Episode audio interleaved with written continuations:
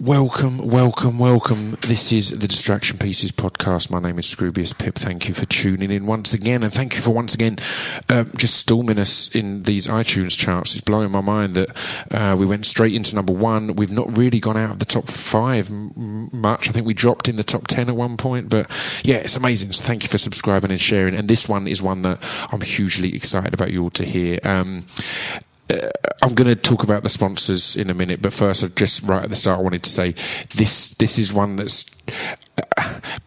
Basically, I know that a lot of my fan base um, will be specifically tuning in for maybe the hip hop ones or the music based ones and things like that, and they may not know of Simon Singh. I mean, he's very known in his areas, but may not know of Simon from my fan base. Um, but this is the one to listen to. This is the one to get to know him. Um, but I'll quickly go over the sponsors. Um, we are brought to you today by Speech Development Records, which is my record label um, check us out. We've got Sage Francis, we've got B. Dolan, we've got myself, we've got Warren Peace, we've got J- J- Giacomo Brown, we've got Polar Bear, we've got a lot of good stuff all over at scroobiuspip.co.uk. There's a merch section, there's all sorts of other stuff. So come fuck with us. Um, we're also brought to you by Redshift Rebels, that is a, a clothing company that um, decided that the money that companies spend on marketing is kind of gross, so they decided to not spend their money on marketing. They decided instead to um, to spend it on music and putting on live events and, and putting out EPs and stuff like that and mixtapes from artists. Um,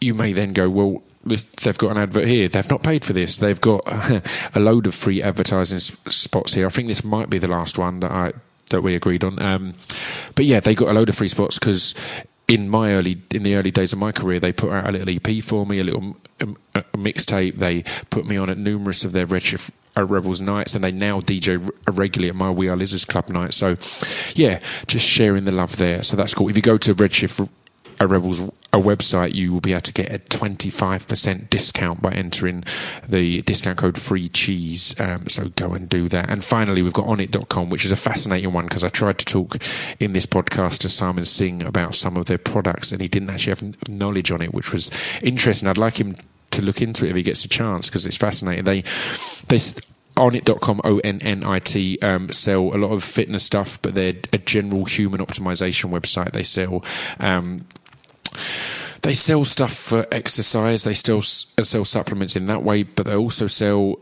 nootropics, which is something that I've enjoyed, um, which is kind of for mental stimulation and things like that. Um, it's again, it's a new science, so there's a lot of question marks over it. Thankfully, onnit.com, they have full breakdowns of tests that have been done and blind tests and double blind tests and, and neutral stuff. So, you know, you can make your own mind up. Um, hopefully, someone like Simon will um, cast an eye over them as well to uh, to get their opinion on it. Um, so yeah, that's the sponsors. Oh, and if you go to onnit.com slash Scroobius Pip, you'll get 10% off for being a listener of this podcast. So that's O-N-N-I-T dot com slash S-C-R-O-O-B-I-U-S-P-I-P. That's the spelling section over of today's podcast. So yes, Simon Singh. It's very exciting to have him on. He's um, the first um, MBE we've had on, which is exciting. But um, he's a scientist, a mathematician an author.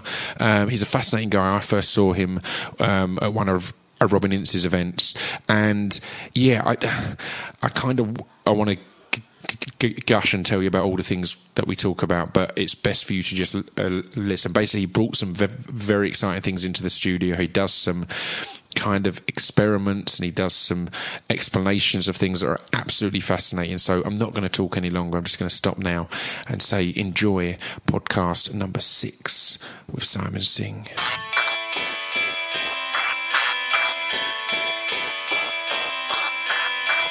This piece of fiction is the intro to distraction pieces. This piece of fiction is the intro to distraction pieces. This piece of fiction is the intro to distraction pieces. This piece of fiction is the intro to distraction pieces. Shall we begin? Yeah. Right. Well, um, yes, this is the Distraction Pieces podcast, and I'm joined by um, Simon Singh, MBE, our first ever MBE in the in, in the studio. So I'd forgotten I had an MBA. a pleasure to always have nice be you here, sir. Um, it's it's great to have you along. How's your? Are you good today? How's your journey been? You all right? Yeah, all fine, all fine. Um, yeah, just all hectic as usual. Lots Yeah. of things happening that I'm way behind on, but yeah, nice to be here. It's always the way. It's going to be good to have a chat. You're, for anyone who doesn't know, you're an author, um, specialising in writing and indeed uh, talking about is where I first saw you. Um, maths and science, and or kind of in an accessible manner. Um, I, I met you and saw you at, at, at one of uh, Robin Ince and Brian Cox's shows. And again, it was just great to to sit and watch and hear about these things that maybe are yeah, I don't know. I would have been scared to learn about potentially, but hear them in an accessible and, and, and comfortable manner. Well, Rob Robin's been uh, an absolute star in, in terms of bringing people like me onto a stage Yeah. because you know I, I, I write about science and I talk about science, but even when I talk about science, it tends to be in a lecture theatre rather Yeah, than a real theatre. And uh, and so a few years ago, Robin asked me and Ben Goldacre and a couple of others Yeah. to talk about science in a pub. Um, and we had a couple of comedians there as well talking about philosophy and other things. And that then grew into these giant, you know, Hammersmith Apollo, Events. Manchester O2 events with, Yeah. with Brian there as well, Brian Cox, who you know just brings in this huge audience of people that are hungry for knowledge and interesting stuff. So, um, yeah, it's a real, real thrill for me to be able to talk about science in front of a, a very general audience. And it's great that it all, all, all, all, feeds each other, essentially. That um, I mean, I'd say if, if any of you aren't familiar with Ben Goldacre, he, he, he was another one that just blew me away with everything he was teaching and, and, and saying on stage. So I recommend people check more out. Um, but yes, so how was that for you to go from writing or, or from teaching potentially in a lecture theatre over to being kind of performing, I Yeah, guess? yeah, no, thank you for the compliment. it was kind of performing, yeah. Um, it, it, it, I suppose I did try it out before. There's a chap called Richard Wiseman. Who Right, yeah. People may or not know, know, may or may not know Richard, but um, he's written books. He's a psychologist. Um, he's a professor of psychology. Um, he's made some extraordinary YouTube videos. I think he's had something like 160 million views. Wow. It's astonishing the reach Yeah. he has. Um, and I'd seen him give a talk, and he's also a magician, I should say. Yeah. So um, a lot of his psychology comes from insights he derived from being a magician. Wow. And um, so I saw him give a really great lecture, and I said, "This is something that should go to a bigger audience." So he and I decided to put on a show where I would do the first half, he would do the second half, and we'd do it in a theatre. And the, the theatre that kind of w- was up for giving it a go was the Soho Theatre, Yeah. uh, which which you know encourages new ideas and, and new writers, and and it was great. We just sold out. You know, sold out a whole week of shows, and then we went to Dublin, we went to New York and off Broadway theatre, we went to uh, to Edinburgh for the Fringe, we came back to London, did another show, um, and that was really about uh, have, having a spectacle. I mean, again, Richard's got a great um, eye for, for what's going to capture people's imagination. So we had sure.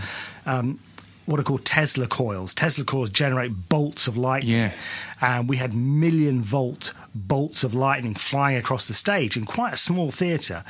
And uh, each evening, the, the audience would vote for one of us to go inside a metal cage. Now, the metal cage is called a Faraday cage, and it, can, it conducts the electricity and the current around you. Um, so it's absolutely essential you're not touching any part of the cage.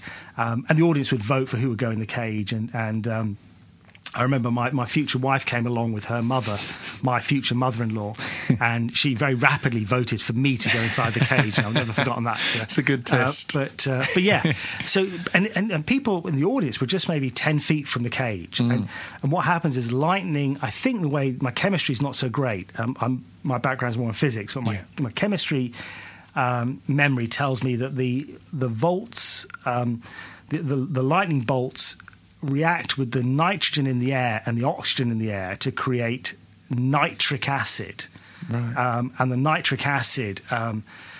You know, filled the room with this really uh, acrid odor, really Yeah. kind of a, a burning odor to the back of your throat. And if you were in the cage, it was absolutely horrible. Yeah, of course. Um, so, so yeah, that's the kind of that was a, a fun experiment that we did in a theatre. It's beautiful because because there was obviously a time when that that, that that that exact kind of thing was what was selling out theatres and and and and you know it was it's what was drawing an audience whether it be as a magician or as a as a scientist, is you know displaying this new technology. So Yeah, I- I- it's great to kind of to return to that. Yeah, I mean, the, the science was magical. You know, Yeah. people were creating X rays, they were creating uh, communication through the ether, they were uh, generating these electrical currents of mag- magnetic phenomena for the first time.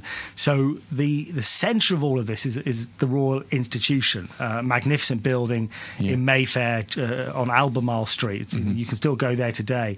And um, if you go inside and you look at some of the paintings, um, you have people like Dickens, uh, members of the royal family, all sat in these scientific lectures, watching the Yeah. great scientists of the day liquefying air. Yeah. You know, an extraordinary thing to see. Yeah. And um, Albemarle Street, where, where this institution is based, was the first one-way street in London because the carriages would clog it up with visitors Oh, wow. coming to see these lectures. So, first one-way street, all because Oh, people because were desperate to see science. Yeah. yeah. That's beautiful, and it's great to see that uh, returning with um, the, the talks that, that Brian gives at these at, at, at the Hammersmith Apollo and all these, and Robin and yourself and all of that. So that's yeah, that's amazing. Yeah, it, it, it you know it, it's a it, it's a real joy to do a big event with with Robin and Brian, um, uh, uh, uh, and and to see young kids who are just nerds and geeks and proud of it.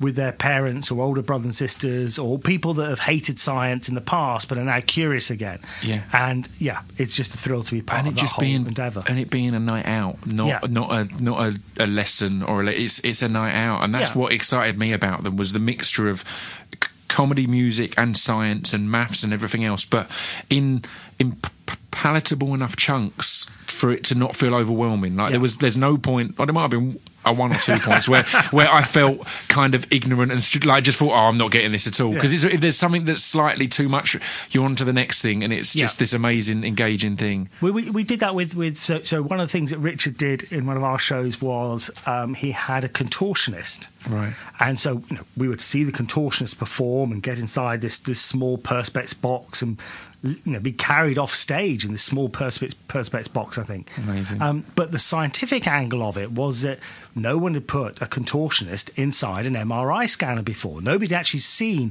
what their bones and their ligaments are doing. So doing at Richard that point, wow. had- had- it had placed her inside an MRI. And so you had the scientific element, which was the, the, the, the medical imaging and Yeah. the discussion of anatomy, coupled with the performance of the contortionist. That's amazing, yeah. To or- break it it down in that way, and it, it, in a way, it feels like it's it's the kind of the the ruining the magic trick type element of it. It's, obviously, it's, Yeah. it's it's not, but it's it makes it all the more fascinating because that's in reality.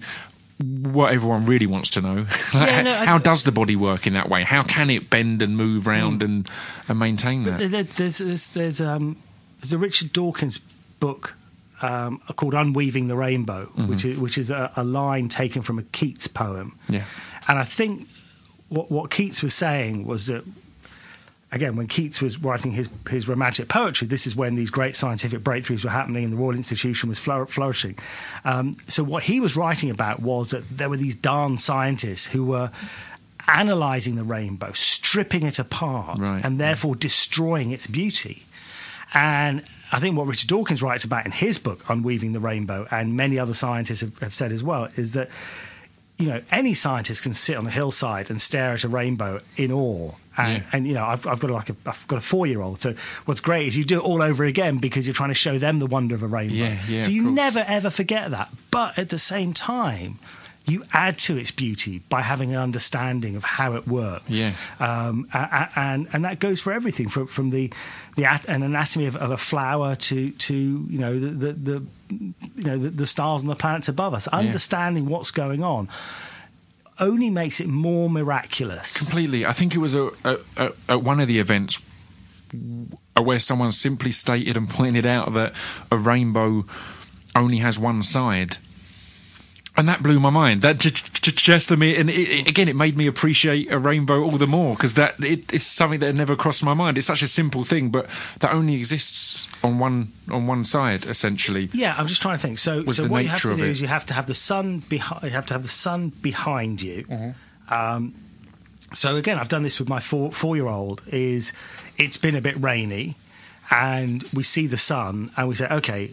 I bet you now, if we turn around, we're going to see a rainbow. That's amazing. And you turn around, and bang, it's there. And the ability to be able to predict the location of a rainbow Yeah. is, is, is, is again, it's just great fun. even more magical Um, so, to yeah. know exactly where it is. Well, we, I mean, we only arranged this podcast last night, and and you sent me an email, a list of things you could potentially just pull out of a hat and chat about, and it's made me already think that we're going to have to do at least two of these at some point because there was, was was such an amazing list. So, is there any way you'd you'd like to start, or do you want me to? Um, yeah, yeah, what do you direct fire lead. away? I mean, the thing yeah. that um, I'll go st- st- st- st- straight off.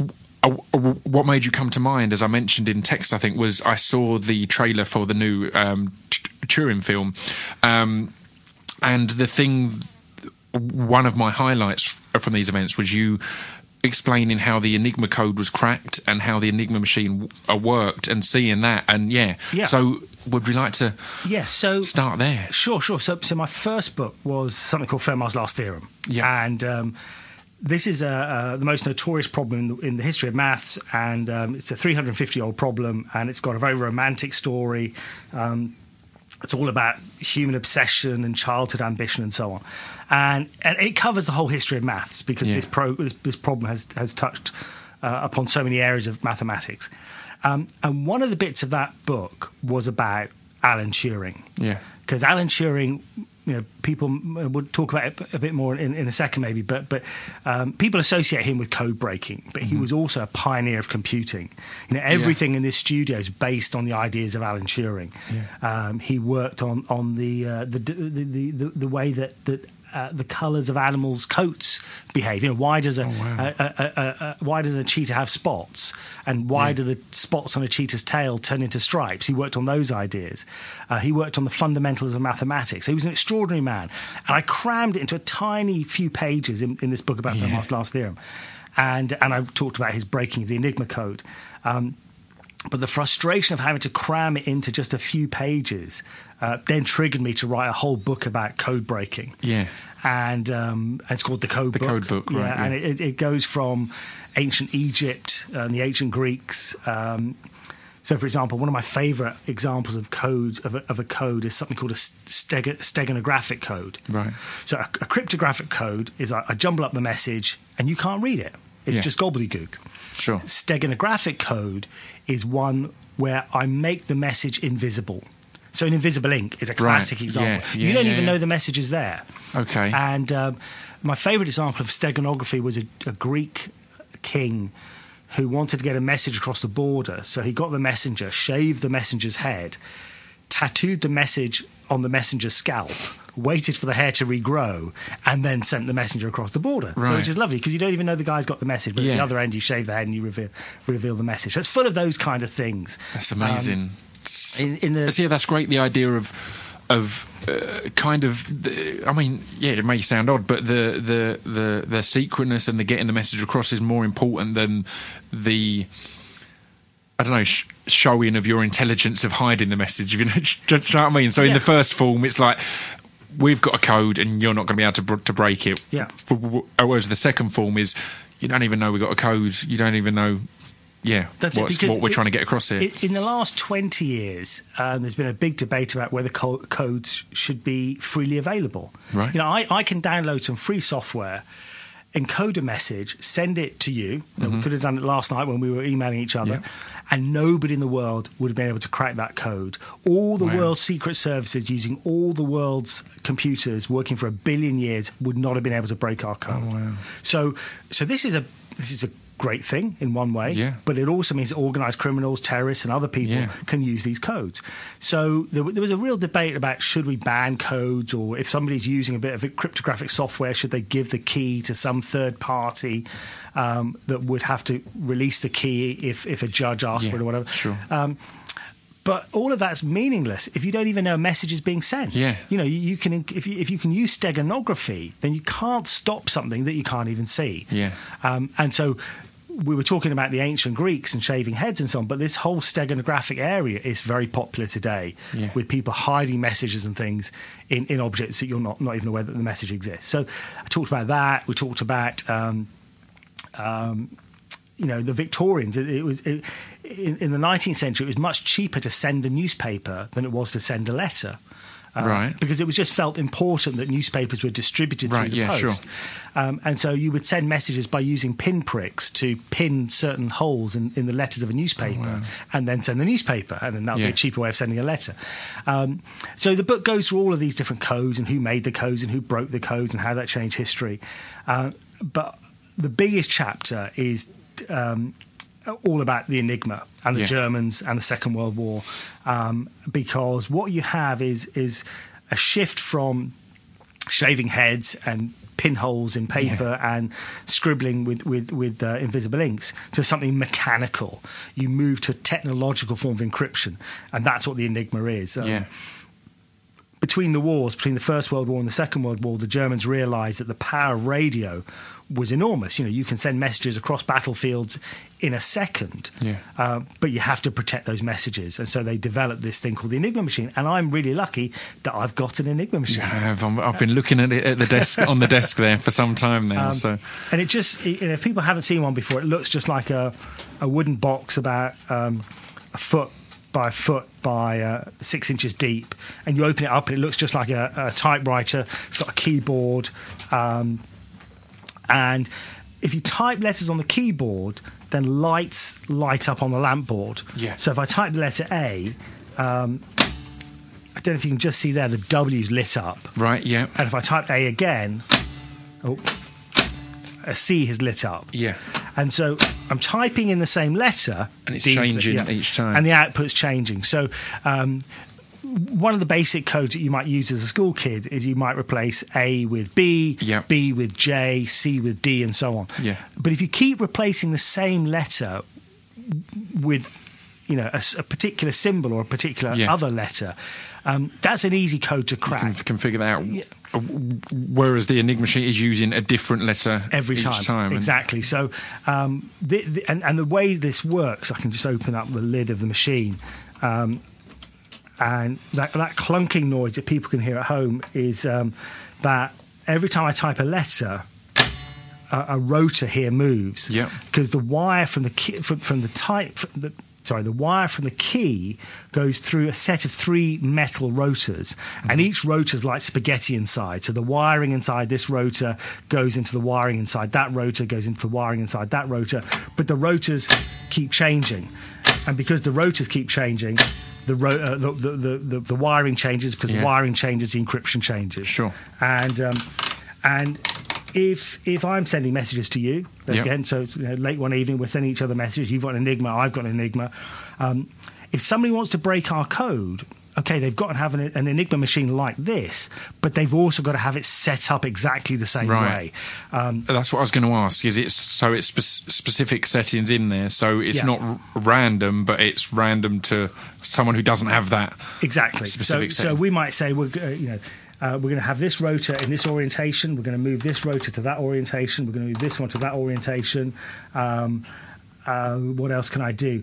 When this rotor does a full revolution, it kicks the next one. When that one does a full revolution, it kicks the next one. Yeah. I can change those kickover points. Um, Oh wow! there are plugs down here at the very front, which all they do, there's a simple array of plugs here. Yeah. Um, all they do is if I plug A with B, that means every time I type A, it follows the path of B. And every time I follow, type B, it follows the path of A. Right. So I can rearrange these plugs at the front. Um, and there are only 20 plugs there. So I can swap 10 pairs of letters. Yeah, Um, and there are 100 million. There are 100 million. Let me get this right. 100 million million different ways to rearrange those plugs. Wow. Um, uh, it's a phenomenal number. Um, I once gave a talk. It's insane from such a small amount that all the different combinations. Obviously, Exactly, yeah, it, it's it's it's like saying if you've got well, if you've got 26 chairs and you've got 20 people, how can you rearrange 20 people into 26 chairs? It's kind of the same sort of question. This is this is it's going to be a really odd link now. But I, at the weekend, um, I was ordering a pizza from Domino's, and on their menus, they've got a new thing now that says more topping combinations than people on the earth. Yeah, yeah. So it's that same thing. And me and my, my brother both looked at it and went, "No, they haven't." But again, if that's just twenty, you know, if they've got thirty Exactly. toppings to choose from, yeah. and you can have any Yeah. numbers numbers uh, explode very rapidly. So I gave I gave a talk about the Enigma at the, at the British Museum once, and and I said, you know, okay, twenty plugs in twenty six holes. How many you know how many different ways can you do this? And a, a kid put his hand up. He was about eight years old. He put his hand up. And I said, okay, so how many ways do you think you can do this? And he was obviously a bit nervous and a bit quiet. So I said, oh, do you think it's more than 100? Do you think it's more than 1,000? Still silence. I said, do you think it's more than 10,000?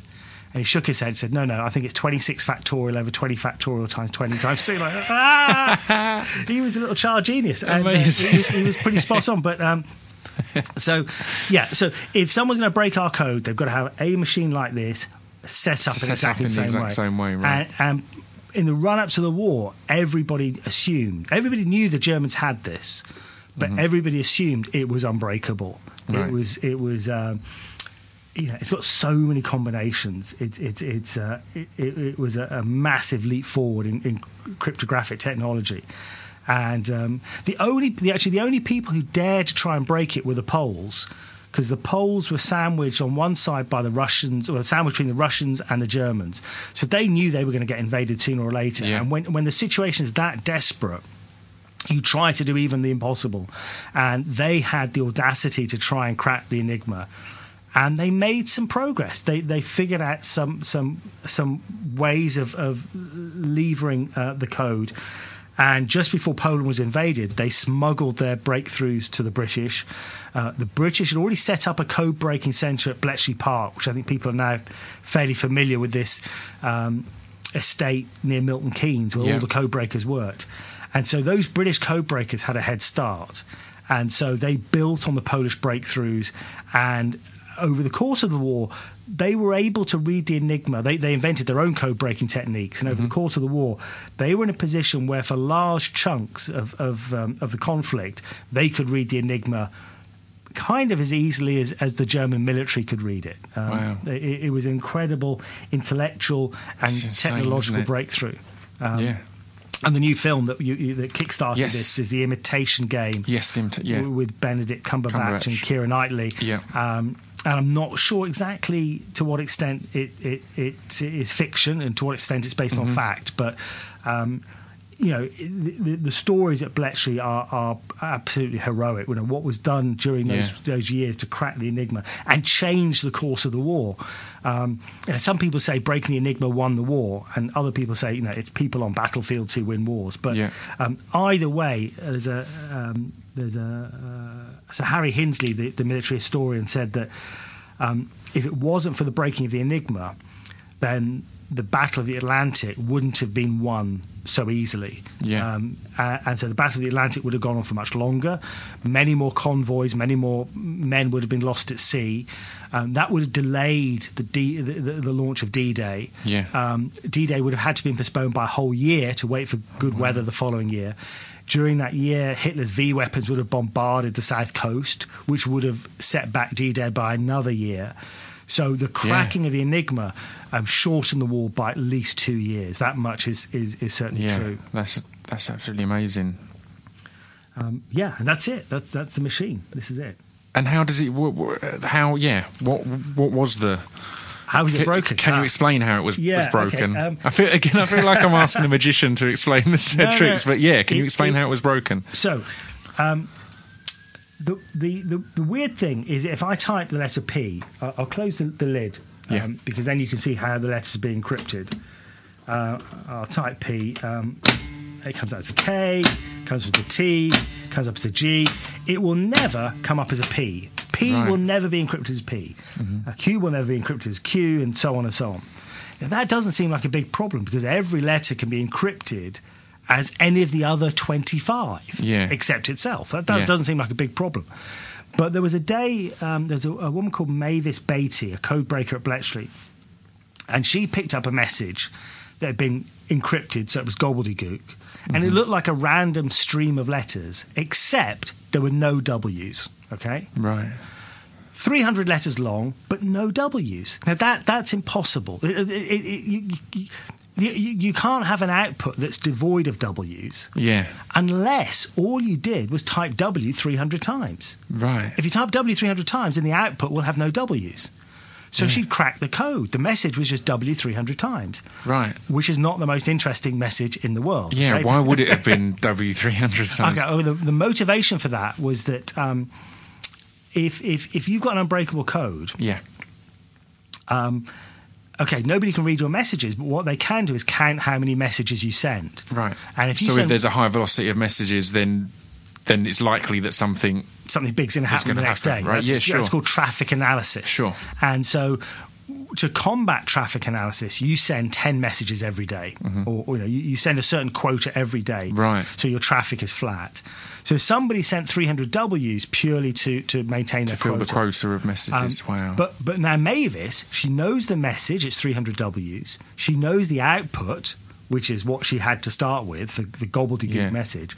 Once you know the input and you know the output, you can work out the settings of the machine. right. Okay, that is not as, it's not at all trivial to work out the settings of the machine. But once you can pin down the input and pin down the output, you can see you've got a fair chance of, of getting at the settings. Wow. And um, so that's that was the the the, the, the real um, breakthrough. That if you could guess any part of the message. Um, so, for example, if you intercept a message at 11, uh, 11.59, um, then maybe it starts off with the time of the message, 11.59.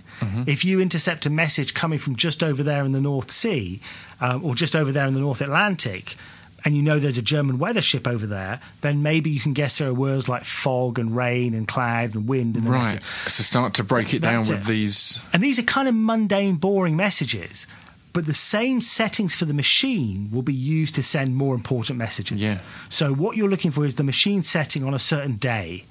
And once you know the machine setting for that day, even if it's based on a boring message, you can use that you can use that machine setting to get other more important messages. Yeah. So the Mavis Batey message we were just talking about, once she knew the settings of the machine, she deciphered a whole slew of other messages. One of them was about a planned attack on the British Navy at Alexandria. Um, the British fleet were warned. Um, I think, I'm trying to remember the name of the admiral. I think he even went onto the land to play a round of golf because he knew that German spies would see him playing golf and think, ah, right, he really got no idea what's happening. Right, Then yeah. he snuck That's back on board the ship in the middle of the night. They were prepared for the attack, and the result was the first Allied victory. Um, Wow. in the in the Mediterranean, all because Mavis had spotted this little. Um, Yeah. And and then the, Alan Turing, what- his coming back to Alan Turing, his great. Uh, one of his great contributions was to build a machine called a bomb or a bomber. Um, and what the bombs could do is they could take the input to the machine, take your guest, uh, sorry, take your guest input and your output, and then work out the settings of the machine from that. So the Yeah. bomb would kind of automate that process of figuring out the settings given some sort of input and what you have as the output. And Yeah. um, yeah, that was. And, yeah, and that, that's, it, that just changed the course of the war. Amazing, amazing. The simplicity of that initial 300 Ws and that, yeah, Yeah, and being just- the thing essentially that started off the the, the unraveling of that. That's it. And, and you just had people who had different mindsets. So I don't know Mavis's background. I suspect she was a mathematician. Turing was a mathematician. People like um, uh, Gordon Welchman was more of an engineer. So he Okay. would be able, you know, he, he knew, he said, well, okay, Turing, you want to build this. This is how we could build it. Right, yeah. Um, people like uh, Hugh Alexander was a chess player. So, not a formal scientist or a formal uh, engineer, but just loved thinking about problems in unusual ways. Yeah. And that, that, that team of people somehow um, were, were able to tackle this machine from a range of different, different, different avenues and, and to um, destroy its security. Yeah. Um, and all of these people, of course, um, after the war were sworn to secrecy. So the whole Bletchley story Oh wow, I didn't even realise that yeah. was oh god, no. It, there were people, um, you know, who I, I met a guy, um, Michael Ventris and John Chadwick. Okay, Jo- Michael Ventris and John Chadwick deciphered an ancient, a form of ancient Greek called Linear B. Right. And when I say ancient, I mean sort of two, three thousand BC, maybe even more. This is tr- uh, truly archaic Greek, and uh, you know, for years nobody knew what this was, but they cracked the code, and. Um, and, and, I, and I interviewed John Chadwick, and I talked to him about this. And I said to John, he was a very old man when I met him. It was you know probably the early, no, late 1990s.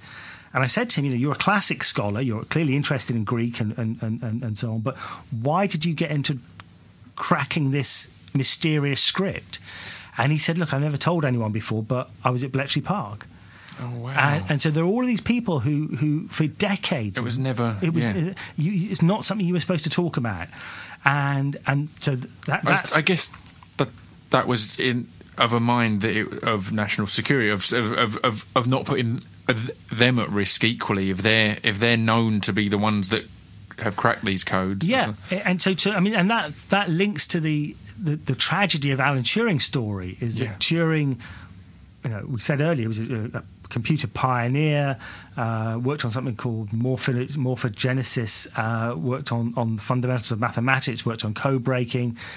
Sworn to secrecy in terms of his contribution uh, in, in the war, um, but after the war, because um, he was a homosexual, he lost his security clearance. He couldn't work on government projects, couldn't work on military projects um, was uh, found guilty, I guess, of gross indecency um, in the 50s, was put on kind of hormone therapy, um, and it, it seems very likely that he committed suicide. Um, crazy, it- isn't it's, it? it's all a bit unclear, but, Yeah. but I think that's where most people seem to uh, have come to the conclusion that, that he. Yeah. he uh, dipped an apple in cyanide and, and took a bite from the apple. Right. Um, but when he was buried, nobody knew about his great contribution to the war. Nobody knew that perhaps more than anybody else, he'd changed Yeah. the course of the war. And, and It's um, insane, isn't it? yeah. And to go through obviously everything as said to have all his cl- clearances removed, and just generally in society to be punished and chastised for his sexuality is bad enough as it is. But when you've given this, or when you've had a great contribution on this society still holding together and Yeah. still being there, yeah, and, and, and Ch- Turing's crazy. story is perhaps the most tragic, but there are, there are people that, that uh, you know, their headmasters would have written to them and said, uh, there's one case, I'm trying to remember the name of the chap, but I, I've forgotten. His, his headmaster wrote to him and said, you know, you're a disgrace to your school. Obviously gone to one of the great public schools in the country. and yeah. you were a disgrace to your school because while your friends were battling in France, you had some cushy civil servant's job. Yeah. And he couldn't explain that he was cracking the codes Yeah. that were saving the lives of, of his school friends. Yeah. Um, and, and this this happened time and time again. These, these people just didn't get the credit. And the reason for the secrecy, okay, you know, you th- on the one hand, you think the war's over. You know, wh- why why keep all this hush hush? And the reason for the secrecy is that the Germans had thousands of these machines. And, and the Allies swept through Europe and, and collected these machines, and the British probably gathered hundreds of these machines, brought them back to London, um, and then somebody in Whitehall would have rung up other countries um, like Australia and Canada and said, look, we've captured these great German Enigma machines. The Germans say they're unbreakable. Why don't you have some? So the British would give away these machines Right. to their friends And and, then spy to- on them for the next few decades. Um, that's, That's why this was kept so right? secret. Yeah. Um, to keep that, that's amazing. yeah. And I, I got a letter from a guy once in Canada. Uh, I guess he must have been in his 30s. And uh, he said, You know, I read about a guy in your book called Bill Tutte, and he was my next door neighbor. And uh, when I was uh, a young teenager, he would help me with my maths homework. And, and what Bill Tutte had never told this kid was that he had made an equally great, great contribution at Bletchley, cracking what's known as the Lorenz cipher, which was kind of Hitler's personal cipher for the most high grade military communications. And Bill Tutte lived, you know, he emigrated to Canada. And people just didn't, Didn't know. know. he'd made this incredible, incredible contribution. The cracking of the Lorenz cipher is one of the greatest intellectual feats of the 20th century. Yeah. It's, I, I wish I understood it, to be honest. Yeah, wow. I understand the cracking of the Enigma. The cracking of the Lorenz kind of just goes a bit over my head. So, Yeah. um, let's not even start on that. yeah, then. let's let's leave Lorenz to one side for today. Um, well, I mean, that's amazing. I'm s- s- struggling to continue on a path here because that's just all mind blowing stuff. Um, but other books, you've. Um, I wanted to talk to you about tr- a, tr- a, tr- a trick or treatment. Um, it's it's it's kind of it's also one of the areas I found.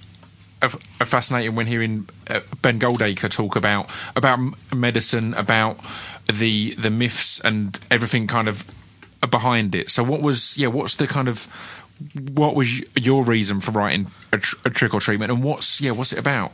So, so my my motivation was um, um, uh, science is very precious to me. Science Yeah. is a way of understanding how the universe works, and it's a way of, um, you know, uh, you know, we- we're little animals with little brains on a small planet, and yet we can look out into the universe and we can understand the age of the universe, the evolution of the stars. We can, Yeah. we can understand so much about um, our own bodies and, and, and the causes of illnesses and the, and the treatments for illnesses and so on. And so when I see irrationality, it, it, it annoys me. And it, it particularly annoys me when I see that that irrationality can harm people. Um, because unless you have a scientific training, it's easy to have the wool pulled over your eyes. Yeah. And I'm not a biologist, so when it comes to things like evolution and genetics and so on, I, I, I can be as baffled as, as anybody else. Sure.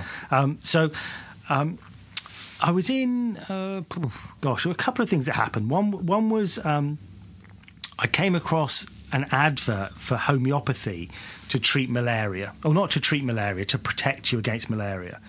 Now, the thing about homeopathy is that um, there's nothing in it. The philosophy of homeopathy, it's 200 years old. There's a guy called Samuel Hahnemann, and his philosophy was that if, if, if, um, if you suffer from hay fever, hay Yeah. fever makes your eyes water and your eyes itch. What else makes your eyes itch and makes your eyes water? Well, onions do. So maybe a little of what causes a symptom can somehow stop the, th- the symptom.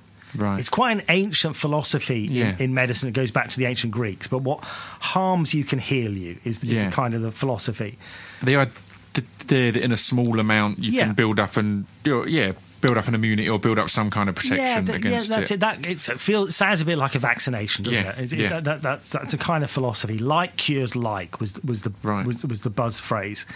So you would take your onion juice and you would dilute it because you don't obviously put onion juice in your eyes. Yeah, or, yeah. right, so you dilute it and you dilute it and you dilute it and you dilute it. And the way you dilute it, you take one drop of onion juice into 100 drops of water, mix it up. One drop of that into 100 drops of water, mix it up. One drop of that into 100 drops of water. Do if you do that 12 times, the, the, the little beaker of water at the end has got no onion juice left. yeah. But homeopaths will continue diluting. They'll continue diluting something that doesn't have any onion juice left in it. yeah. And then the final, um, you know, remedy at the end, they'll take a sugar pill. You know, uh, you know, drip a bit of the the final, uh, you know, remedy onto the sugar pill, and that sugar pill is now your homeopathic pill to treat you for hay fever Yeah. and it makes no scientific sense. It make you know, chemistry chemists would laugh at it, physicists would laugh at it, doctors would laugh at it, but you can buy it anywhere. you know. Yeah. and, and, there's a whole industry, and I and I say industry because it's a multi multi million dollar Yes, industry. of course. Um, and so people were selling this to protect um, students against students, you know, people on their gap years, people traveling overseas Yep. against malaria. Yeah, yeah, yeah. And I just couldn't believe it. You know, malaria is a serious condition, and you can't treat it with a sugar pill. Yeah. And um, so, and I couldn't quite believe this was true. I couldn't believe that somebody was selling it. I couldn't believe people would fall Would for go it. for it as well, yeah. Yeah, so and it's it's- huge, obviously. Yeah, All, like homeopathy is, yeah, Yeah, because the, as I you mean, said, a multi-million. Um, so, Pete, so, so I asked a young student working with a charity called Sense About Science. I'm now, now a trustee of Sense About Science, but at the time I wasn't. And so I went to Sense About Science. I said, do you know, do you have someone I can work with on this? A, a young person, a recent graduate, and, and there was a woman called Alice Tuff. She and, uh, she, and I, she and I cooked up a story. And the story was that she was going to go to West Africa for 10 weeks on, a tru- on, on an open truck tour. Um, and she wanted to use homeopathy instead of uh, conventional treatment. And she approached 10 homeopaths, and every single homeopath said, Here, take these sugar pills. Except they didn't call them sugar pills. They said, Here, take these homeopathic pills instead of conventional malarial protection. Every single homeopath we approached was willing to send this poor woman off to West Africa, where there are strains of malaria that will kill within three days. Um, were willing to let her leave unprotected. And so It's that- crazy, isn't that, that made me annoyed. Um, I worked at the BBC for about six or seven years, and they made a documentary about. Which, which gave the very, very strong impression that you could use acupuncture instead of general anaesthetic. Um, Right, wow. It, it was. Um, I'd, I, I actually did a kind of disgusted of Tunbridge Wells and submitted a complaint to the BBC, which was which was eventually upheld. Um, but you know, they showed a woman in Shanghai having major heart surgery, and the line was. Um, in this 21st century surgical team. This 21st century surgical team is using a 2,000 year old technique to control pain. Um, instead of a general anaesthetic, they're using acupuncture. Now, Wow. now they weren't using. They, Right. They, they were they were actually using three of the most powerful sedatives known to mankind. Right, But yeah. that was not mentioned anyway. So those two things the fact that there were people out there offering homeopathy for malaria, the fact that the BBC were um, misleading the general public in, in this kind of way, Mm-hmm. the fact that there are dodgy adverts, that there's rose tinted articles in the in the colour supplements. There's so much misinformation out there that um, that I wanted to kind of set the record straight. Yeah. So I teamed up with a guy called Professor Edzard Ernst, who um, is the world's first professor of complementary medicine. Right. Uh, so, as I said earlier, I'm not a biologist, I'm not a medic. Um, yeah. So, he is a professor of complementary medicine, he's a trained doctor. Um, and so, we wrote this book together to tell people what does work, what doesn't work, um, what, what's dangerous. And, and that's what we do. We go through all the alternative therapies. And by this stage, you'll have guessed that homeopathy doesn't work. Yeah, yeah. but some herbal remedies do. I was going to say, w- Yeah. uh, were there any uh, pleasant surprises along the way that you were maybe sceptical of, or yeah, that you found to, to have some effect? Um, Uh, the, the, the borderline ones are, are acupuncture. yeah, Uh, acupuncture is a borderline one because there is there's some tiny amount of evidence that it may help with pain yeah, and nausea, but it's really really borderline. And, Yeah. and you have to remember there are side effects like bruising, bleeding, pain, temporary pain. Um, there are other more serious risks as well, but they're rare. Hmm. Um, but given the borderline evidence, I, I wouldn't advise anybody to see an acupuncturist. Right. Uh, particularly, you know, we're talking about pain and nausea. Uh, we're, you know, a stone's throw from from uh, from Chinatown. Um, and any Chinese traditional healer who uses acupuncture will always claim to treat everything from diabetes to asthma to eczema. Yeah. To, you know, so suddenly, once you enter the world of acupuncture, you're not very far from a whole wild west of, of dodgy. all claims. these different yeah. things they can offer. So homeopathy is complete quackery. Um, uh, acupuncture, I think, is borderline quackery at Mm-hmm. best. Um, herbal medicines, you know, the, the, the, vast amount of modern medicine is based on herbs. Yeah. And so, um, do herbs work? Well, some do. Some do. So, for example, there is some evidence that St. John's wort can help with mild and moderate depression. It's only some Right. evidence, but but um, but the evidence is there. Um, And and and do you feel that they work as Oh, a, one- one as a thing- replacement or a supplement to like potentially in, any of these things?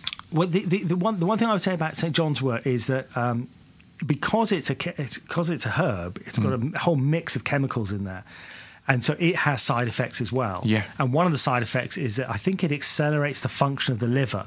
So if you're taking other medicines, Mm-hmm. your liver will break down those medicines and make them ineffective, Right. uh, including So the contraceptive pill Right, and wow. and some um, immunosuppressants. I think so. Um, so you know you, you need to be really wary. It's not just because it's natural it doesn't mean it's safe. You know, Yeah, that's it's a- fascinating though, because you'd think of uh, um, in the best situation they would be to work with other drugs or with other medication, but it's fascinating in that situation. That's kind of the opposite. They were if you're using it, you should maybe only be using it because it might be cancelling out other things or you know Yeah. rem- You- you- removing the effect of proven scientific. And I think medicine. done some surveys on, on the extent to which patients tell their doctors about what they're using, and Yeah. most people don't bother telling their doctors Yeah, that they, sure. that- and they really have to be because if you if you're given a if you take a particular drug, it's probably a very pure synthesis of a very specific drug.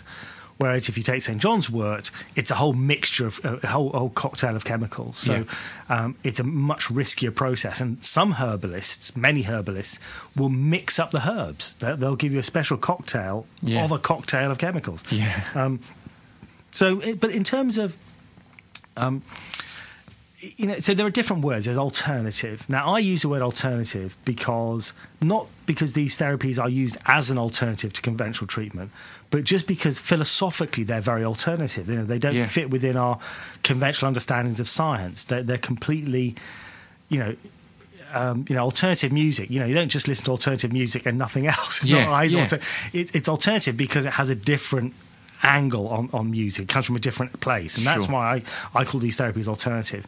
Some people use them. Um, in a complementary way, so they use them, you know, alongside conventional Mm-hmm. treatments, which is not so bad. Um, except if they're ineffective, they're ineffective and they're wasting their money, um, and there may be other side effects. Um, people talk about integrative medicine as well. Uh, people talk about holistic medicine. You know, but, but the, these are all. I just find these all very mealy mouthed terms because you know if I go and see my doctor. Um, I think he's quite holistic. You know, he'll talk to me about how I'm feeling. He'll talk to me about what kind of exercise regime I'm on. He'll talk to me about whether I should be eating a bit a, a bit better. I shouldn't be drinking these fizzy drinks I've got here on the table. Um, he'll talk to me about what you know, my previous health. He'll talk about a whole range of different things. And then when it comes to treatment, he may consider pills. He may consider talking therapies. He may consider surgery. You know. Modern medicine is really quite holistic. Yeah. You know, it was interesting with the malaria experiment that we were talking about earlier Yeah. this poor girl, poor woman went to the homeopaths. They just said, "Here, take these homeopathic pills." As a control, we sent her to a travel clinic on Regent Street, a conventional travel clinic. Yep. They sat her down for 20 minutes. They talked through her whole medical history. Um, they gave her advice on what clothes to wear. They gave her advice on what insect repellents That's to use. crazy, isn't That- it? That's That- what I call holistic. yeah, yeah, yeah. That's that's ins- insane. The difference there of Yeah, and, and I should stress uh, and- the, the other thing I should stress at this point, and you, you mentioned Ben as well. You know, people like Ben and I get accused of being big pharma shills. You know, that we're just standing up for the big pharmaceutical industry, and Right. and we're attacking alternative therapies because. You know, we're, we're somehow in the pay of conventional medicine, Yeah. uh, and and Ben is a conventional doctor, so you know, it's it, it's it's an accusation that gets thrown at him very harshly.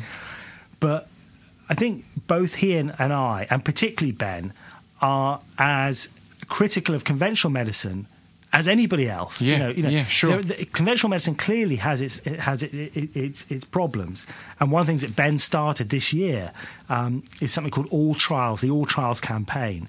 Um, which is that the pharmaceutical industry needs to be transparent and it needs to show us all the evidence it has on all the clinical trials it conducts. What it can't do, what it shouldn't do, is conduct a clinical trial. If the results are good, they publish them. If the results are dodgy, they hide them in a cupboard. Yeah. uh, and, and and that that that that which is insane that they can do that or Yeah. do do that. you know, there, there are patients who take part in these trials on the understanding that they're contributing to the sum of human knowledge. They're not doing it so that the drug companies can hide it away. Yeah. And so what Ben's been doing, along with Sense About Science and a whole slew of other people, is probably one of the biggest. Um, I wouldn't say threats to the pharmaceutical industry, but Yeah. one of the, the biggest things to kind of keep it legal, decent, and honest than, than anybody's done in the last 10 years. So Yeah. for alternative therapists to attack him is just a complete joke. So, Yeah. um, so yeah, it's. I think for Ben and me and Edzard Ernst and lots of people, it's not about being anti-alternative or pro-conventional.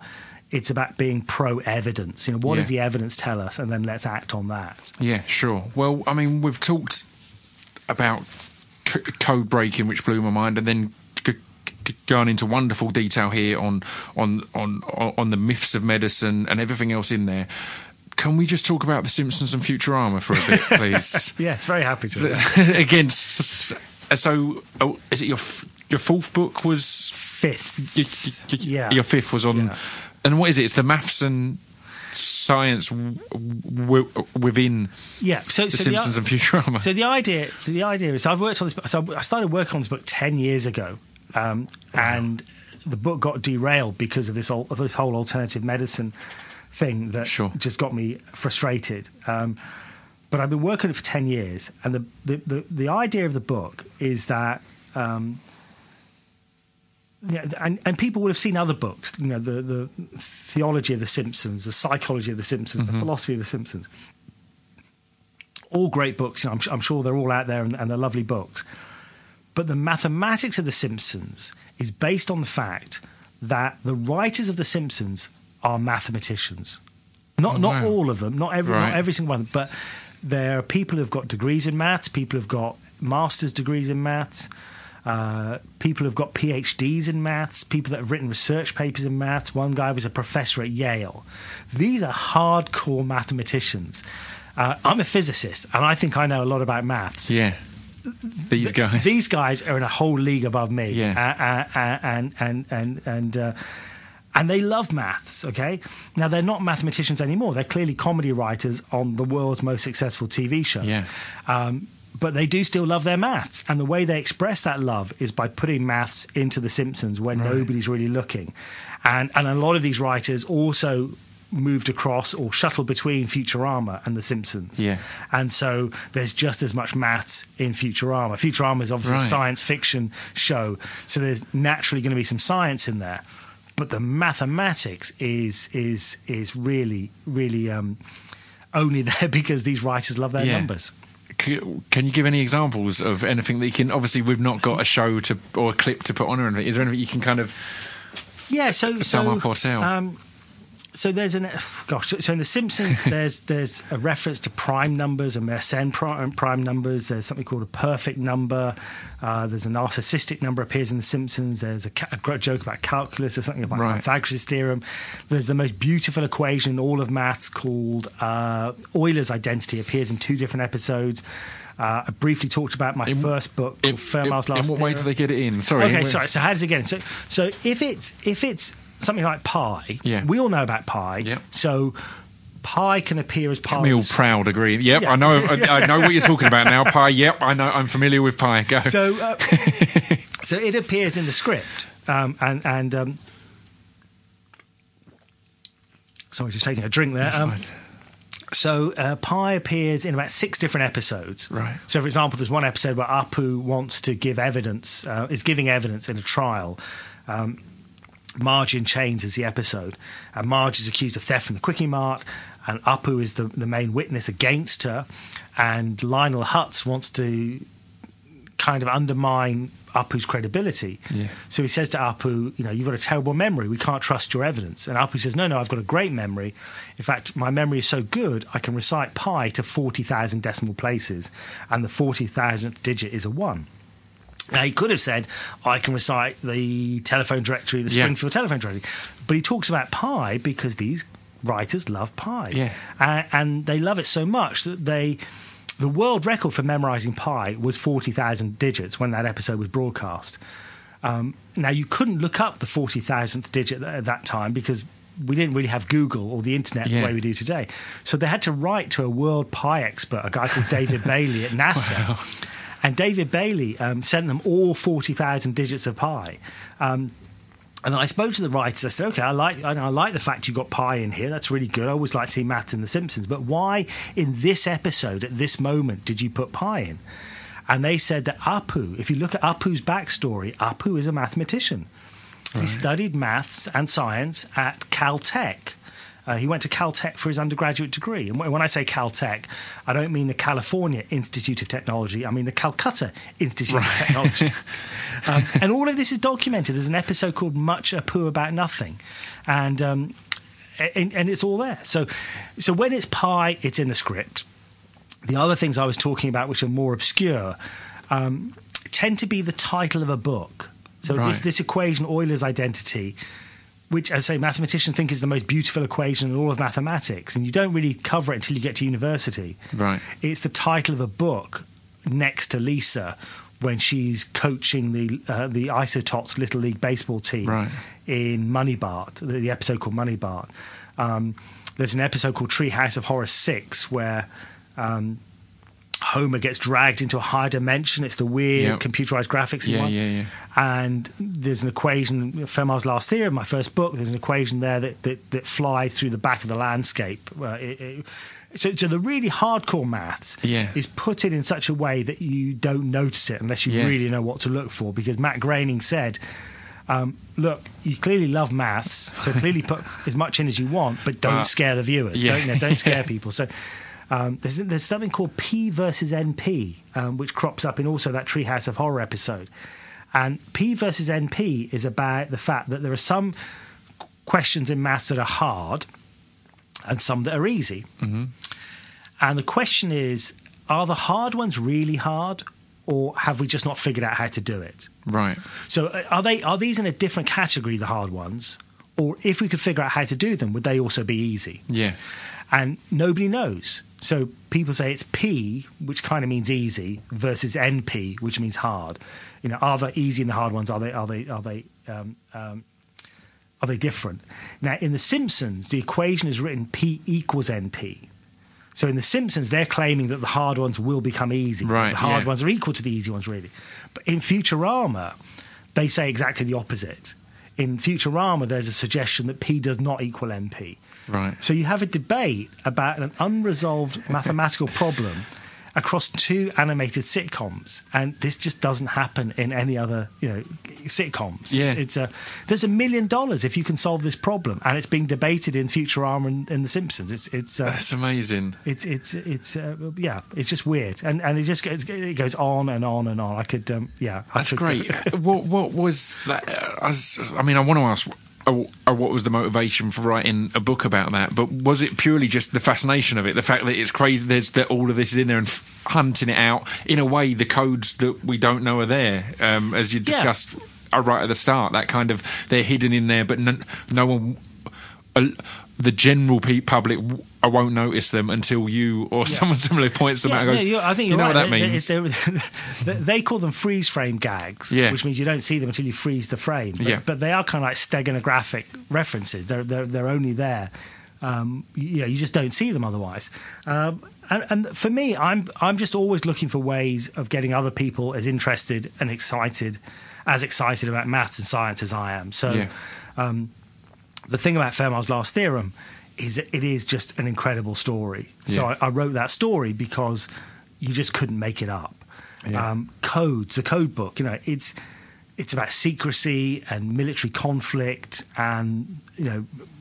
You know, privacy in the 21st century. These are issues that we should all be interested in and we're naturally interested in. So Yeah. it's a great way of then, you know, I'm always trying to get the maths in because that's what I love. It's, but- it's but- finding the ways of making it intriguing and accessible in That's it, in that it. way. Codes instantly, it, it, as you said, it's just it's it's maths equations essentially Yeah. a lot of the time. But a code is exciting because it's Exactly. spies and it's it's wars and it's crime. You know all this kind of secrecy. and and then with the Simpsons, you know, I love the Simpsons, I love Matt, I love Futurama, um, and there's another group of people out there who won't pick up Fermat's last theorem because it kind of sounds scary, Yeah.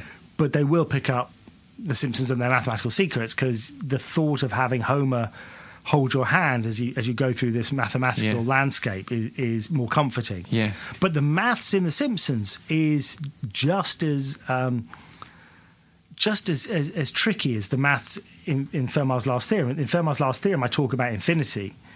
Um, and, and infinity plus one is still infinity, and two times infinity is still infinity. Um, in, in, in the Simpsons book, I explain that there are actually different scales of infinity. That there are some Right. infinities that are bigger than other infinities. So, Okay. uh, you know, the, the, the maths in the Simpsons and Futurama is not trivial. Yeah. it's it's um, it's hardcore because these writers are, really, really, you know, really strong good. on their maths. It's great though to as as you as you said that the the fact it's got Simpsons and Futurama in the, in, in in the title and theme is going to make a lot of people more comfortable picking it up and it working as Hmm. um or as a non-homeopathic gateway drug i guess in, in into the other into in, in into the other stuff which is as you said equally as in depth but you might not have have, ta- have taken that leap Yeah. because it's it's scary And then, and then that comes back to what we were talking about at the beginning. You know, there are some people who won't pick up a book of 300 pages, but they will come to a night out uh, at the Bloomsbury Theatre and watch, And a watch show this where, where, where, you know. Where, where they're going to get a bit of cosmology and a bit of chemistry and a bit of maths and so on. So it's just it's just giving, and, and there's some amazing things on the internet now. Yeah. um, there's something called Numberphile, um, Right. which are just short five ten minute videos, and every time they come out, they get a million hits. Yeah. because there's a whole group of people there that want their maths in those kind of five ten minute bite sized accessible chunks. yeah Um, and that's great too. There's great. You know, I go I go to the bakers at my local train station. And the guy looks at me and says, "Hey, you're the Numberphile guy," Yeah. because you know he's not read any of my books, but he's seen me on the number So- file yeah. videos. So That's um, fantastic. it's it's and this month, uh, well, um, you know, this year is the hundredth is the centenary of the birth of a guy called Martin Gardner. Um, most people won't have heard of Martin Gardner, Mm-hmm. but he was um, a popular science writer. He was a, a, a, what we call a skeptic or a rationalist. He wrote the best maths puzzles book in the world. Right. And again, puzzles is another way of getting into maths. And Yeah, Martin was the, the, the doyen of, of those puzzles. He, said that um, his puzzles turned thousands of children into mathematicians, but they also turned thousands of mathematicians back into children because his puzzles are so playful. They're Yeah. just really intriguing. That's beautiful. Um, well, I mean, we've gone over the hour mark. There's still tons of things I want to talk about, but I'll, I'll probably stream things down. Let's. Are you, are you- are you wanting to do a demonstration Yeah, with the uh, we with could your try laptop? this. We Let's could try this out. Go And- ahead. And, and, and uh, so this was when I was looking at codes, yeah. and um, and I'll just play this. This is Led Zeppelin, "Stairway to Heaven" backwards. Okay, I'll. Okay. I'll just it, it, it, it- just have a listen to it, uh, and people uh, listening um, at home can listen to it as well. Just see what you make of it. See if you can hear any words in it. Um, oh, let me put the sound up again.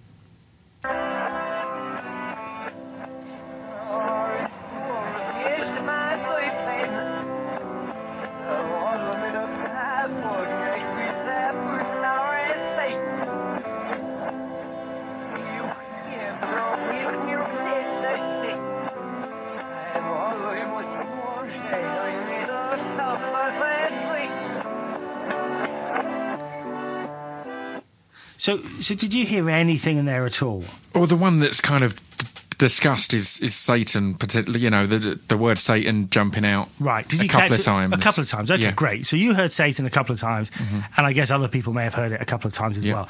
Now the question is, um, okay, having heard the word Satan, or maybe not heard it, did you hear?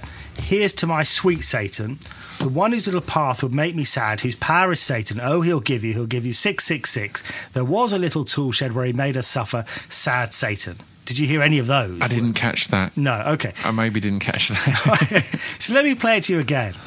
And this time, I reckon if you watch the screen, Yeah. okay, uh, it, this may well not work for people at home because they, they can't see the words. yep. But I reckon for I'm you. going to move away from my microphone for a second to take this in properly. But- Okay. but go ahead. So we'll play it again, and this time we'll see if, if you can hear these words.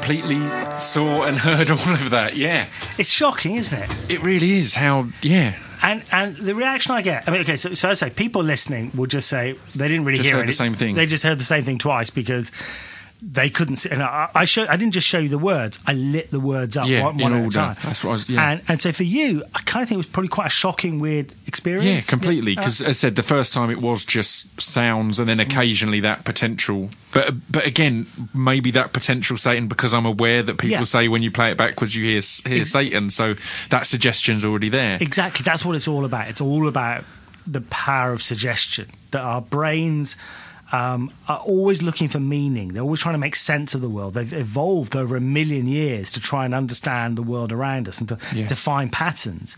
And if I suggest a pattern to you, um, and I say you will hear these patterns, and I show you the words, and I light them up one at a time, your brain goes out of its way to hear those words Yeah. and to try and conjure those words from the garbled noise you're hearing. Yeah. And your brain tricks you into hearing something that really is not there. Yeah. And um, and, and, and our brains can trick us into seeing things that aren't there. Our brains can trick us into believing things that aren't true.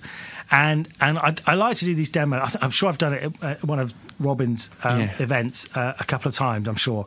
And and the point of doing it is to make people realise that they can't necessarily trust their own senses. Yeah. Um, seeing is not believing, hearing is not believing. And that's why science and mathematics and technology are so important because that takes that allows us to take a step back and to try and be as objective as possible and Yeah. try and get to the real truth of what's going on. Um, and so It's yeah. wonderful because it's really it's a, it's a beautiful thing to and a thing that is hard to take as a human when you're brought up to be that humans are humans, the mighty great, you know, lords of the of the planet.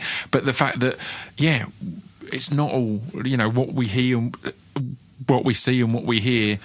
It's not as simple as that. Yeah, It's it- it's far more in depth than that, and and we are as easily led as as any creature on the Hmm. on the on the on the planet. Essentially, And, and, that, and again, going back to homeopathy, and, you know, okay, I, I say homeopathy's bunk and it's tosh and it's quackery and it doesn't work, but it will engender a placebo effect. Yeah. Because if you have a, a belief that this homeopathic pill is going to heal you, and you have, let's say, hay fever, then your hay fever symptoms will probably seem less to you Yeah. because of the power of the mind allowing you to cope with those symptoms better. Mm-hmm. And um, so, you know, some people might say, well, then why, you know, why be so negative about homeopathy? But for me, you know, conventional drugs, conventional treatments also have a placebo effect. Right, So yeah. why just shortchange people with a placebo when you can the give them a real wouldn't- treatment plus a placebo? Yeah. And also, we started off talking about malaria, and mosquitoes don't know about the placebo effect. So, Yeah, yeah. So no really placebo gonna effect's going to stop that. you. Yeah. Yeah. So, um, but but but yeah, there is a link there that, that your mind can trick you in, into things, and the placebo is a good trick Yeah. because it's a good thing regardless of, uh, of where it's coming from. Um, but but it's important to be be aware of that sometimes and to take Have- a step back. Have you looked into or discussed um, n- nootropics at all? Um, it's it's a thing. It's it, it's something that I've I've I've been a fan of, and it, the, the, there's a, a lot of trials going on at the at, at the moment. There's a particular. I'm going to say the name, and it's going to sound uh, ludicrous to you now, but it's called Alpha Brain. Um, and nootropics in general, it's I've not got a good enough understanding to discuss it, but um, I took it when I was learning a song of mine backwards, and it, it, it's generally uh, there to increase kind of sh- sharpness and kind of just I don't know. It it, it feels like it is the, the way I describe it was it feels like someone's going around and, and turning all the lights on in my brain for me. So n- not necessarily increasing my overall uh, potential level, but kind of starting you know, just getting me there that bit bit quicker and seeming that bit sharper. Um, and yeah, I, yeah, if you, Yeah, it, it, uh, I mean, the, the, the mind is an incredible thing, and um, um, and we should ma- try and maximise its ability and so on. Yeah. Um, and and I think from my point of view, the, the, the thing is always to to just try and be aware of whether something is legit, whether, Yeah. wh- whether the claims it's making really do stand up. Um, and the open, as you said, the open trials on everything like that, I think Yeah. has got to be absolutely key, right? Because it was mind blowing the first time I heard um, either you or Ben discussing that the fact that trials go on and if they don't go the way someone wants, they get put away. It, it kind of means that the trials are only there to support, but not to protect. They're Yeah. only there to go. Look, we've done a trial and it proves we're good. Whereas, Where- yeah. where- Whereas, you know, what, what good science is about is actually trying to prove yourself wrong. Yeah, That, that's yeah. what the, the, I mentioned. Martin Gardner earlier, who wrote a, a book about religion, and um, oh gosh, I forgot what, it- what it was called, the philosophical meanderings of a scrivener or something, and uh, it got trashed. It got the worst possible review in the New York Times, and the reviewer of Martin Gardner's book turned out to be Martin Gardner. And Right. he trashed his own book because he said, "I'm going to try and be my wor- uh, my, my own Worst worst, critic. critic because Yeah. I need to understand where the weaknesses are in my own arguments and so on. And that's what scientists do. You know, Yeah, they conduct great. an experiment, they do their best to tear it apart. And if they don't tear it apart, they stand up at a conference and all their peers will tear it apart um, in a way that everybody understands to be productive. Because there was a guy called Oliver Wendell Holmes, and he said, Look, truth is like a football, which means you can kick it around as much as you want. Um, but at the end of the day, if it's a truth, it will remain round and beautiful because you can't destroy it. Yeah. Whereas if it turns out to be it's not the truth, then you'll burst that balloon pretty rapidly. Yeah, yeah, So yeah, that's yeah. what we need to do is to really criticize things as much as possible and and step back from what we want to be true or what we hope to be true or what we've invested our money in to be true. Yeah. Uh, it, it's really just what does the evidence tell us, you know, one way or the other. Yeah. Well, that's great. Well, um, uh, uh, thank you very much for coming in. Uh, where can people keep up to date on everything you? Um, I'm I'm I- on Twitter. I'm SL Singh, Mm-hmm. SL Singh, and that's kind of um, that's that's yeah. I'm not That's doing much at the moment. to No, that's fine. No, that's great. Um, well, thank, I, th- I thank you very much for coming along. I'm sure our paths will, will cross again at, at some point down the line. But yeah, it's been fantastic talking to you, and thank you. Thank you. It's been a real pleasure. Lots of fun. Thanks a lot. Cheers.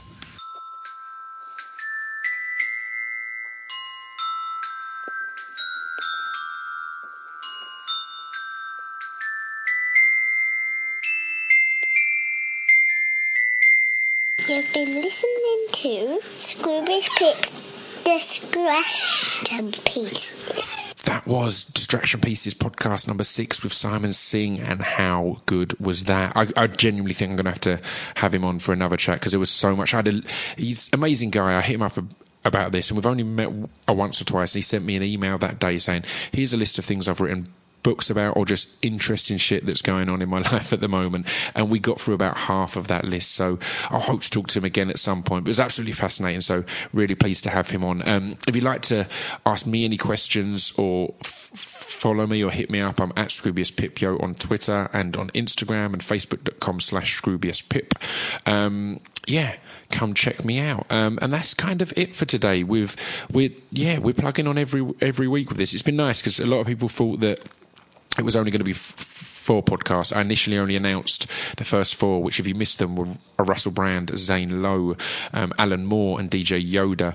Um, but yeah, it's a weekly thing. We ain't going nowhere, particularly since we're somehow riding the charts at the moment, which is amazing considering, as I've mentioned before, it's just me with a little mixing desk and uh, a, a walgie putting it to together for me at the end of the day. So anyway, I'm getting all sentimental. I'm going to leave you now. I will see you all next week when we have Warren Ellis, which is a very exciting one to have. Oh, I'm going to talk longer now because I've just remembered how exciting this is. I've pre-recorded it, obviously, so we basically have a, m- a massive nerd out. Um, one of the really popular ones so far has been the Alan Moore one. Um, and that was great. So fans of that, I think, will be big fans of the Warren Ellis one. The only criticism anyone had of the Alan Moore one was we didn't nerd out over comics enough, and we discussed a lot of other things. Trust me, if you if your nerd quota is down for this month, the the Warren Ellis chat will peak that right up. It was an absolute honour to talk about comic books and get really nerdy with one of the greatest writers for Marvel, for DC, for Image, for everyone. Um, so, yeah, subscribe now and check us out. Until next week, this has been the Distraction Pieces podcast. Peace.